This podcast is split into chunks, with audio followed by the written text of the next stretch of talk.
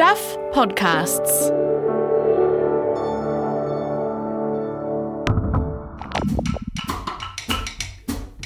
A warning this podcast contains references to subjects and discussions that could be hard for some people to hear, so please take care when you're listening. Yeah, I guess Hamish is someone I never would have ever dated had I met him in real life. So it was just kind of an interesting way of meeting. Um, I found myself in a situation, and you know, you make decisions with what you have available at the time, and and I was trying to give things a go. Queenie, Queenie, don't drop the ball. Queenie, Queenie, don't drop the ball. Queenie, Queenie, don't drop the ball. Down come baby, cradling on. Know my heart and My, Welcome to Tell Me About It, the podcast where all of the best moments are unscripted. I'm Michelle Duff. I'm Kirsty Johnston. I'm Noelle McCarthy, and this week, to my great bemusement, we are talking about The Bachelorette, or in fact, reality television and feminism, if you want to sex it up a bit. I am so freaking amped to be finally able to bring my years of MAFS experience to the table. Finally, it's useful. I have no MAFS expertise, so I'm a bit nervous about this. Have you got MAFS expertise, Michelle? No, I don't. Not at all. I'm, yeah, I'm not really a reality TV watcher. I don't mean to, like, you know, say that you shouldn't be, but personally for me, no, not not really a thing. Look, I'm just, I think what I'm most excited about is to argue with you guys about this rather than my husband. Because, like, our worst arguments are literally over which characters on Married at First Sight are actually bad. And both of us are constantly having to, like, take back our words because they all inevitably turn out to be awful. But don't you think it's also fake? Aren't they just sort of twisted into looking one way or another or acting in a certain way so that we all can just sort of laugh at them?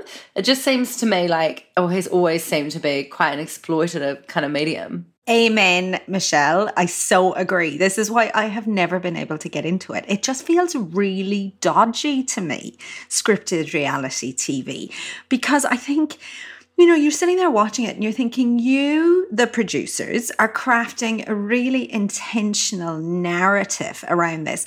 And then just like presenting it as though, oh, this is just what happened, when really you've you've put it together like that. But I have to say, um, before Kirsty says it for me, I am totally open to the charge that the reason I don't like scripted reality TV is because I am a wanker, in fact. and this is just cultural snobbery. You were going to say it, weren't you? Yeah, that's the first thing that sprang into my mind. and I won't watch anything that hasn't been written by like six playwrights. it's actually brilliant TV, Noelle. Like, you just need to get off your high horse. I mean, like, look, to be fair, it is also horrendous. And for sure, the producers are just out there, like, ramping up the drama every second of the day. But I think the thing with particularly like Married at First Sight, which I've been watching lately, is that it kind of becomes like transcendent of the genre. Like, Last season, there was a relationship that raised heaps of conversations about coercive control, and in this season, the main issue has been about uh, like slut shaming. And in Australia, it's kind of led to these nationwide conversations about porn and like why men are okay to consume porn on the one hand, but like point the finger at women who create it on the other hand. It's great. It's, it's actually great. You're almost selling me. I hadn't really thought about that either. Eh? I guess what it does do that's important then is to kind of spark conversations and a lot of those are really relevant to feminist interests and things we should be talking about. Kirsty, do you think that your husband is learning from watching it with you? He was the one who actually got me into watching it, and like to be honest, I think he enjoys it less now because I'm constantly like, "Oh, look, here is a teachable feminist moment." Um, for example, last season on MAFS, there was a couple who were really divisive. This kind of hipster guy who I was convinced was just a total gaslighter. And my husband was like, no, you're just being too harsh on him and always taking the woman's side. We had constant arguments about that the whole way through. And um, yeah, I mean, I guess, look, I think we both learned something from that, but of course I was right in the end. I love thinking of your husband having a teachable moment. I hope that was so much fun for him. But look, I've never watched that. I've never watched MAFS and I've never watched The Bachelor.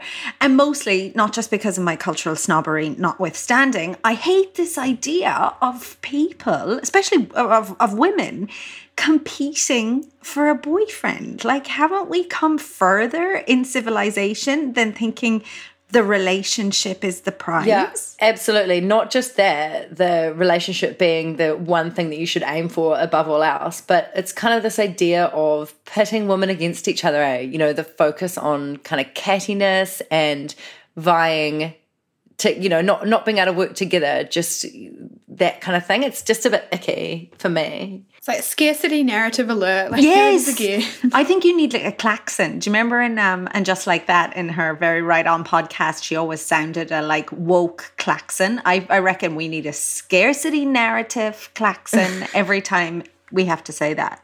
I'll bring one next week. I think my other problem is the way they frame they frame these reality shows. Like it's always as if you're like somehow a lesser person if you're single, you know, as if romantic love and a particular kind of romantic love is like the greatest thing you can aspire to. And if you don't have it, you know, you may as well just cry in a corner. They literally have that. They have people crying with like sad music playing under them when they talk about being single. Because they're single is so bad. It's very Disney princess, isn't it? Like I rewatched The Little Mermaid recently and it's a freaking hair raising experience. Like this, you know, this mermaid who gives up her voice, like her actual voice for a man. It's pretty on the nose. I mean, would you not do that, Noelle? You know, it seems No, to be a small sacrifice to make for love. I couldn't do the podcast with you guys. I guess it is kind of your livelihood. Yeah, you know, these are stories we've been told our whole lives, even ever since we've been really young. You know, that you should, that there's no like bar that you shouldn't leap over or mountain you shouldn't cross for relationships, including sort of throwing your own friends under the bus, you know, your female friendships. I think though the Bachelorette kind of tries to flip some of that script, right? Because instead of women fighting, it's men vying for a woman's attention. I mean, look, okay, Noelle, I just realized you don't actually know how it works because you're a snob, as discussed. But what happens is there's a group of men competing for the attentions of the Bachelorette, and each week they do little challenges and they go on dates and they try and impress her. And then each week, one of them goes home until the Bachelorette chooses like the one.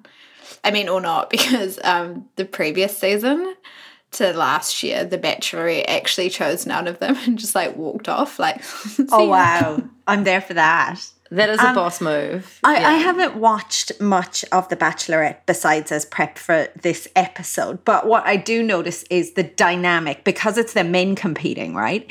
It feels very different to the vibe, you know, the, those more traditional competing for romance vibes, reality TV. That's fair, isn't it, Kirsty? Yeah, I think Noelle, the main difference with The Bachelorette is that the men literally cannot cope with the idea that they're not the, the number one choice. They're constantly kind of sidling up to her and asking, like, uh, am I in your like top two or your top three? And if they're not, if they feel like they're not like winning, they literally just like they just leave.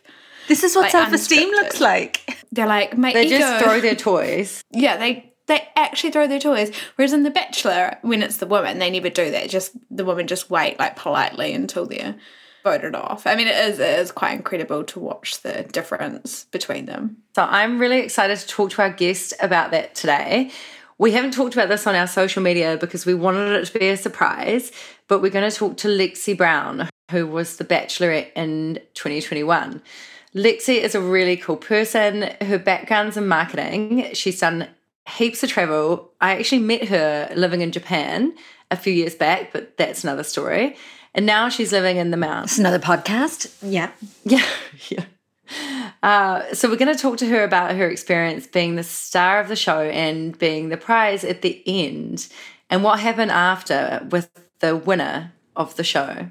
I am also extremely excited, although like not as excited as my husband, who I had to ban from attending this recording today. Although, you know, he's given me a long list of questions for Lexie. Oh man, I can't wait to get through these. Um, should we just bring Lexie in? I mean, I think Lexie's been in such a fascinating position, and uh, much as I would like to, you know, continue this discourse on reality television, I just want to hear from somebody who's actually been in it and been involved in it. Um, and I think Lexie's here now. Welcome to you, Lexie. Hello, how are you guys? Kia ora, Lexie. Thanks for coming on today. Hi, thank you for having me. Very happy to be here. First question How come you decided you wanted to be on The Bachelorette? And did you have any sort of preconceptions about what that would be like? um, uh, how did it come about? I had just come home from overseas um, and I was newly single out of a three year relationship. And, you know, just quite footloose and fancy free, really. I didn't expect to be back in New Zealand. And social media was showing me paid ads about applying.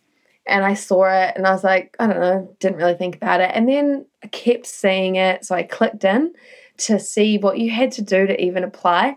You had to answer some questions, submit some photos, submit a one minute video. And I exited it again. I didn't think much. And then I saw it again. And I was at my mum's house doing nothing. And I just thought, oh, well, like, why not? Um, and I did not take it very seriously at all. Um, it's a show about love. And I definitely just wrote some really ridiculous answers to the questions like, what did they say? Something about, what are you looking for? Or what do you think about love? Or why would you do this? And I was like, look, your girl's 30. I'd rather a sperm donor that I know and love than one I have to pay for. Um, so I kind of just approached it with my personality, really, um, and just submitted some funny photos and a one. I just banged together this one minute video with my mum's dog. And then, yeah, started maybe a two month process. Um, I got an email, we had a video call. They asked me a bunch of questions. Then I was shortlisted. Then I was a finalist. There were three of us girls, and they flew us to Auckland. I didn't meet any of the other girls, um, and I met with a bunch of um, with a bunch of executives, and we had an interview, and it was really fun. And I, I know it sounds weird, and this is a bit woo woo, but I just knew that I had it. I just knew. I just could tell. And um, they called me the next day and offered me the contract. So yeah, It was the universe, is what you're telling us, I think. Yes, it was the universe. I just remember driving down the road as well before my interview, talking to my best friend in Perth on the phone, and I said that to her. I was like, I don't know how to explain this, but I just feel like I've got it. I just feel like this will happen. And it did. I really want to know about like the experience of kind of being packaged up for reality TV. Like when I was watching it, I noticed they love to hit like three, two or three points about you. They're like, she's outdoorsy. Like, you know, they had the same kind of things every time. Did you feel like it was accurate and like did you feel stereotyped or like was it empowering? I feel like sometimes there was a little bit of squeezing me into boxes. Uh, for example, like the outdoorsy thing. Like I am very outdoorsy and I do do a lot of things outdoors and I do fish and I do snowboard and you know I live at the beach. Um, but at times I felt the labels were a bit exhausting. Um, and they really went hard on the hunting stuff. Like, yes, I do go hunting sometimes with my dad and my brothers, um, but I'm not out there shooting things every day. like, so I they do play on They loved that though. Oh yeah, and I mean, do you know what? The outdoorsy stuff is very cinematic. So like the the intro shot of me in the bush wearing like bush gear, it was beautiful, and the sun was coming through, and like, um, it's That's so interesting, isn't it? Like they could get good pictures of that. Yes. So that's a thing they focused on. Yeah. Is that, is that what it was like? What even is outdoorsy? I know, Do you know what I mean? Like, I know. do people not like being outdoors? I don't know. yes. yeah, some people, some people like the couch more. Um, yeah, it was it was interesting, but in general, no, I do think I do think I was portrayed reasonably accurately. Like I was actually really proud watching it back, seeing myself played back to me, and I felt like for the most part it was quite accurate, and that my personality and who I am really shone through. So that was that was really nice to see. I think some of the guys feel like they were maybe portrayed in a certain light or produced differently to how they are. Okay, this is what I want to know about Lexie. I'm really glad that you felt like affirmed by it, you know, that you felt like you were portrayed accurately. But what about the guys? Like, were they produced or is that, is what we saw? In your opinion, a fairly accurate reflection of the personalities you were interacting with? I feel like, for the most part, reasonably accurate from what I experienced on the show. Because what I experienced on the show is completely different to what I got to experience after the show. Because on the show, it's very controlled, very minor, minor interactions. So I guess it's accurate for what's happening, but it's not necessarily accurate in portraying the boys for who they are. Because the format just doesn't really allow to get to know people that well. There was only one of me, so there was lots of airtime for me, and possibly I they had a chance to get me across the most. But for the men, I think it's snippets really isn't it and it's highlights and they get massively packaged up because there's not a lot of development in their storylines particularly if they're not there for long and i think there's other people that feel like they were hard done by for different reasons and i would agree with some and disagree with others What a diplomat. Look, enough about enough about their feelings, Lexie. Um, Yeah. When did you actually watch the show yourself, and what did you think once you saw it? Like, what was it like seeing those interactions and sort of seeing, I guess, how the boys or men, however we're describing them, uh, were when they weren't with you? You know, was the was the way that they were on the show different to the, what you thought of them and, and that kind of thing? So I had zero previews. Media got to watch them before I did. I had to watch them on TV with everyone else. So I never knew what was going to happen outside of kind of my own memories, but I didn't know how things might be produced. Um, and something that I, yeah, didn't know was the boys' opinions and what the boys had to say. And for the most part, I wasn't too worried. There was just one day, the day that I had a meltdown at the lake. Um, but I didn't, I really didn't know, and I really cared, and I wanted to know what he thought. Wait, was this Jack? Yes, this was Jack. Fill me in. What happened? Because I didn't see What's the meltdown? So um, it was our, I think I'd been filming for like four weeks by this point. Um, and you know, you're not allowed to ever talk about anything off camera. Um, none of the crew will speak to you about what's happening. They'll literally, if I ask, go to speak about something, they'll ignore me or change the subject. I'm like, damn it. So it's all in your head. And um, you've been there for four weeks. You're exhausted. You're kind of. Um, I think this is how they get you. It's it's this build and it's this all these things. And I've been having a great time. And then this day, um, I was still having a great time, but I I basically took this guy um, to the lake for half an hour. He won a challenge, and I'd always enjoyed him in all of our interactions, but we hadn't had many. And then we hung out at the lake, and then we had this outrageous kiss in the lake. Um, It was so Oh my. God. Like, do you ever watch that Oh, back and just be I like, watched it back, don't you worry. I um I actually was watching the episode with my mum and I was like, oh, oh, oh my mum, hold cover your eyes. Like it was so outrageous. What's it like watching yourself kissing on TV, Lexie? Pretty hysterical, to be honest. Um I mean it's when does anyone ever watch themselves kiss? They should. Yeah, it's yeah. know? I don't necessarily recommend it, but that lake kiss was great, very cinematic. Um, and Jack was actually watching that episode with his parents also, so that's quite funny. Um, anyway, we had this. You guys are so wholesome watching watching know TV with your parents. we're sharing the experience. Um, well, actually, more like getting support. Lexie, can I just pick up on that point you made about the producers? Because I did a reality TV show once and I really actually enjoyed it. It was an adventure show. So they sent us to Peru and we had to catch an anaconda, which, you know, health and safety wise, a bit of a, an issue. But the experience was really fun. But what did my head in was how the producers kept from us. It was me and another person and they wouldn't tell us anything. They wouldn't tell us like you know it might just have been like a really simple challenge you know like looking at something the next day but they'd build it up. Mm-hmm. A- and the night before they'd tell you before you had dinner oh i hope you're ready for tomorrow. It's going to be really mm-hmm. stressful. You know there was some sort of black ops mind games mm-hmm. going on there. And it does do funny things to your head I feel like my experience with production was reasonably positive. I worked really closely with my story producer.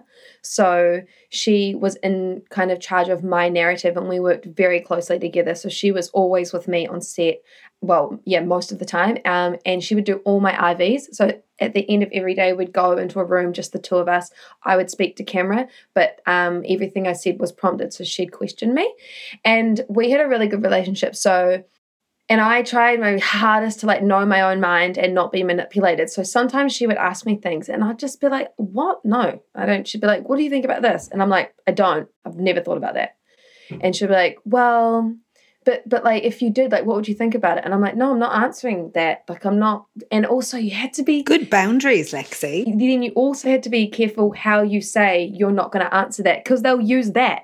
They'll use me going, I'm not answering that. So it's such a game, and I was very hyper aware. It's like a really this. manipulative, Yeah. kind of friendly therapist. It can be, yes. Except that I really did grow to trust my producer, um, and we had a really great working relationship. And she would work with me, so she would say blah blah blah, and I'd be like, I'm not saying that. And then she'd go, and then I'd be like, What are you looking for? Like, what are you trying to get out of me? And she'd say, Well, look, and she'd explain it really well. She'd be like, you know this because it's in your head, but the audience hasn't seen that yet. So if you just send him no, home with no explanation, they're going to be like, that makes no sense. So we just need to understand what you're thinking as you go. And that's why I'm asking you this. And I'll meet her in the middle and be like, okay, that makes sense. Thanks for that. But also, I'm not going to answer that question because it still makes no sense to me. But how about I say this because this is how I feel? And she'll be like, yep, let's do that. This is great. I mean, it sounds like you collaborated on storytelling, right? Which is all you can hope With for. With her, I did. But wait, can we just come back to the? I just want to come back to the meltdown. So, the kiss. yeah, the kiss. Oh, I yeah. want to come back to the meltdown too. Okay, let's go back to I'm that. like, tell me about the storytelling. And you guys are like, tell me about the meltdown. Yeah, no, no, no. The, the moment of Okay. the, after the kiss, and you wanted to know what Jack thought. Oh, I forget. Uh, do you know what? I was so on and I was so good. You're always mic'd, and I knew that I was always mic'd. So even when cameras were off, but you know, essentially, or um, you're always mic'd, and they're always listening. And so with, I thought cut the cameras, and he walked away, and I felt like crying. And this is what I mean by it was just kind of happening to me, like real emotions. And I said out loud, which was stupid. I said, "Oh, I feel like crying, but I don't know why." And of course, they're all listening. And so they're all, and I starting to walk down this hill to whatever, to whatever I have to do next. And so, like, little did I know, people are like running, like cameras are. And so I go Of into course this they are. barn. They're like, get the tears. Yeah, I go get into the this tears. barn to take five, and my executive producer is with me, and my story producer is with me, and I'm sitting on this table, like crying and just having this big rant about, like, not even Jack particularly. I think I was just, it had kind of ignited some real feelings, and I was starting to just feel a certain way. And what people didn't know that was feeding into this situation is a big hang up of mine on Jack was his age. And people were like, age doesn't matter, eh, meh, meh. And look, age doesn't always matter, but phase of life does. So, sure, a 24 year old who wants to have babies tomorrow is in line with a 30 year old who might want to have babies tomorrow. But if you're 24 and you haven't been overseas yet and you're dying to go live somewhere, that's a difference. I, I've I've lived overseas for seven years. I've come home. I'm 32. I have a body clock. So anyway, what people didn't realize is that my last boyfriend was four years younger than me, and that in the end, age and stage of life came into part of our breakup. So I had just come out of that relationship, and I guess I was really affected, and so it was at the forefront of my mind. So I'm off, feeling frustrated about meeting people that light your fire, but it just can't be. And what's the point in getting into it with someone when you know they're gonna leave? And like, I hadn't felt this way about anyone else, and I was feeling frustrated. And then I had to go on to Rose to Rose. Anyway, just this is literally verbal diarrhea is what was happening, and I was crying.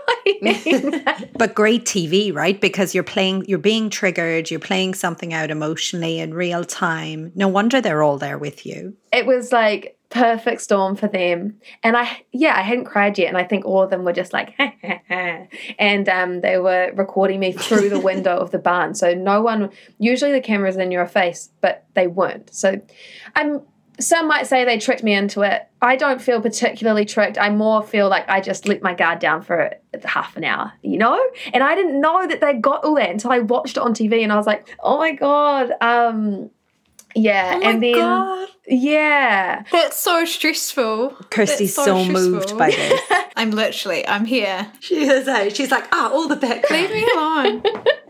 yeah, that was the episode that I was nervous about, and I just didn't know what was going to happen because, you know, we we had our like goodbye, and we didn't really manage to get our words out, but it was for me quite emotional, and I thought it was for him to do too, and I kind of trusted that what was happening was real.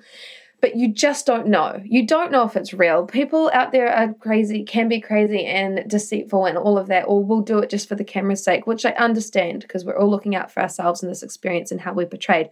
But then we were separated. He left. I never saw him again until this aired on TV, and we never spoke. I was in a new relationship, so you know, and the Jack thing was quite like whoa. And even the boys at the time knew that something had happened with Jack. So the guy that I'd chosen at the end of the show was very hyper aware of Jack. So I wasn't speaking to Jack and closing that chapter because I, you know, it didn't seem it wouldn't have been well received, and I was trying to give things, I don't know, a chance to calm down. And so I had no idea what Jack thought. What a kiss. I have to go back and watch this now. Yeah, you should definitely watch it.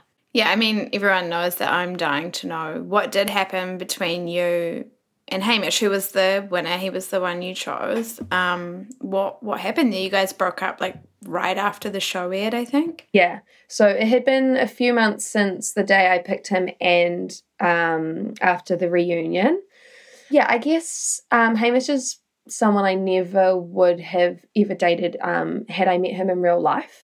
So it was just kind of an interesting way of meeting. Um, I found myself in a situation, and you know, you you make decisions with what you have available at the time, and and I was trying to give things a go. Like obviously, nothing I'd ever done and nobody I'd ever dated so far had worked, and so I was trying something new, um, even though, yeah, I maybe wasn't sure about it. But anyway, I think I really should have trusted my gut, and that is frustrating, but that's how life goes. Um, and you, you know you can't control others. And i'd kind of been struggling for quite a while anyway with with it all and and i knew it wasn't for me and i was you know coming to the end and finding my way out and then it all kind of happened super quick and all these things and and then yeah i i um yeah i'm out the other side now and i'm much happier for it. I'm glad to hear that. We've been talking, Lexie, before you came on about kind of, and we do this a lot on the podcast, I think, you know, like how to think about things, how to think about scripted reality TV. Like, is it kind of empowering? Is there a, sort of a feminist arc to the idea of a woman getting to do the choosing, mm. um, which is different to The Bachelor? And, you know, like we were talking about those narratives of scarcity with women having to compete mm-hmm. in some formats, and that doesn't happen with this one. Do you think, like, I, am really interested in listening to you talk about it and the level of self awareness you have and the good boundaries you have? Did you think that that came from that experience? Was it empowering for you? I think for me, it was. It was empowering, it was confidence boosting. I think but I don't think that it necessarily transformed me to be that way. I think I already have a lot of that in me and it is kind of who I am and how I approach life anyway. And I think this was just an opportunity to really like bloom in that way. I was a little concerned that the show might knock me down in confidence and like public opinion and dealing with all of that and just the self-consciousness of being put on display in front of all these men even though I was kind of the one in power it, it just I don't know if it's conditioning that makes you feel like you still worry what they think of you and if you're good enough for them. But actually, the opposite happened. Instead of being self conscious and worried, oh my God, it was amazing. And I think an empowering part of it was the community of women and how I was received. Like the messages that I have received on Instagram back then and still now are so awesome. And that's one of the best parts about it. Um, so yeah i guess i guess it was empowering. The experience was empowering. I think it's really interesting um, the format and the the the flipping of the ratio of men to women and you know me as a female being the one um, and a number of men kind of vying for my attention. I think the format itself is just it's so bizarre. So it's hard to translate any of that well into this these real world narratives that we're trying to like push like um women vying for men's attention and fighting over each other and um being lucky if we're chosen and all of that because the format is just so wild and out of this world. It's not a real world situation to have 20 people lined up to talk to you and hang out with you. They don't even know me. Why would they like me? Like, they haven't met me and gone, oh, yeah, I'm interested. They're just thrown into a situation where they're supposed to be interested, right? Um, and, you know, if you go back to the traditional one where it was one man and all the women, that's obviously a narrative we're all sick of. But I'm not sure that the right way to go about it is to just reverse that. Is it still sexist? Just reverse sexist? I'm not sure. But I, I think what is empowering about it and what is a feminist element of it is just this kind of basic idea that there is a strong female personality at the forefront of a TV show. Yeah, that's so true like the spotlight was on you you were the one making the decisions yeah. you were the one sort of um yeah like in charge of that destiny definitely and i also felt like i which is honestly i was just being myself but i like how it turned out in that i know it was a reality tv show um, based on romance but i really feel like for me, it wasn't all about that. I had some incredible experiences. I met some incredible people, and I like to think that I brought that into the show, and that even though the show was like about love and giving roses and blah, blah, blah, I personally don't think I just overly played into that and gushed all over that the whole time. I was there to like experience and get to know people and yeah, just have a really great time and hopefully date someone, but you know, you don't know. And you got to wear all those amazing dresses. Oh my god, Can you I know. Talk to us about I the love dresses. the dresses. And you know, some may say that even me getting dolled up and wearing dresses is like playing into that traditional narrative of having to look good. But I actually disagree. I think it's more like if I want to dress up and look what I think is goddamn amazing for a night out, then that's what I'm gonna do. And I look great dressed up to the nines and when I wake up in the morning, you know?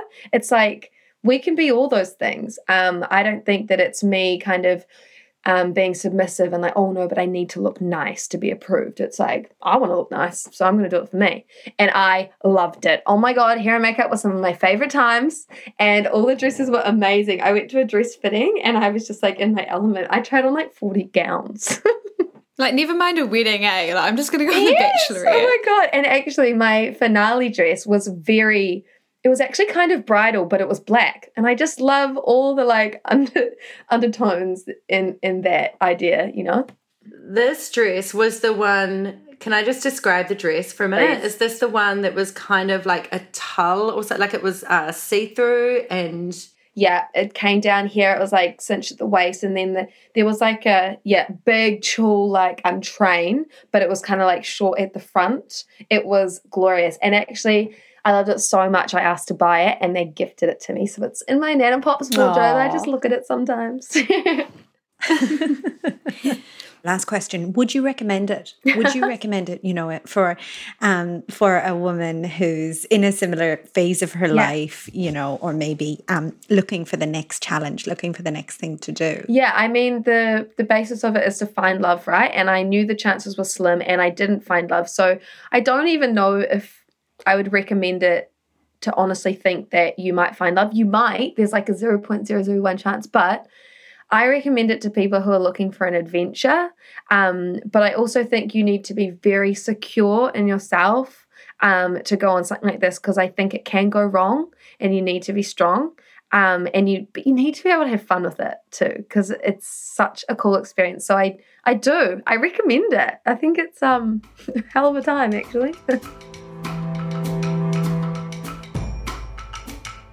And that was Lexie Brown. Thank you so much, Lexie, for coming on the show. What did you guys think of that as like non fans, I guess? I mean, I got what I wanted out of it, but I don't know about you guys.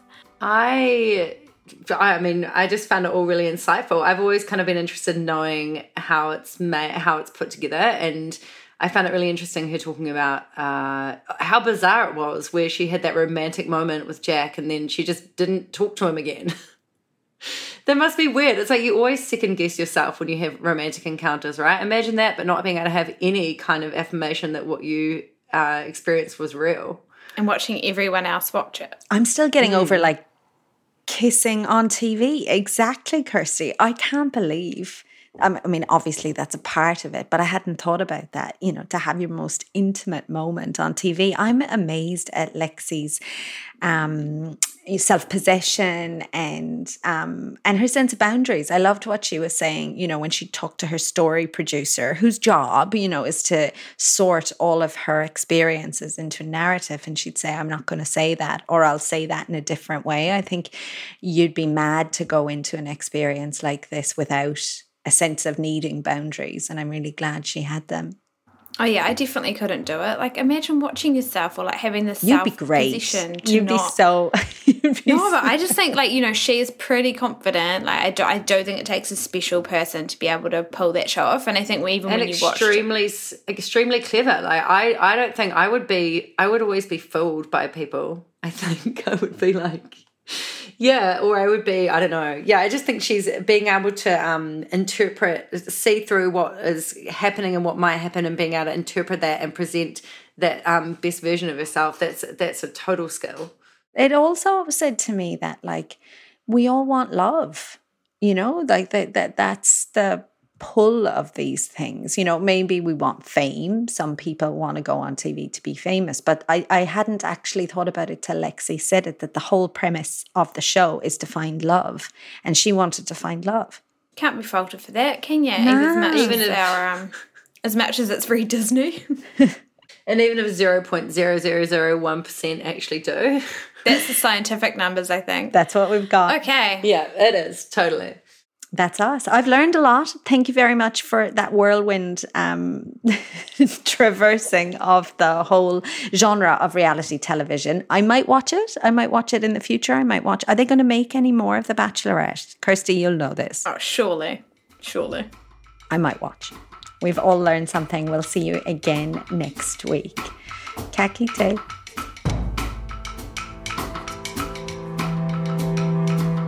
Tell Me About It is made for Stuff by Bird of Paradise Productions. It was produced by me, Noelle McCarthy, and written by me, Kirsty Johnston, and Michelle Duff. Our script supervisor is Eugene Bingham, and thanks to Janine Fenwick and Eugene for editorial oversight. Mixed by Mark Chesterman.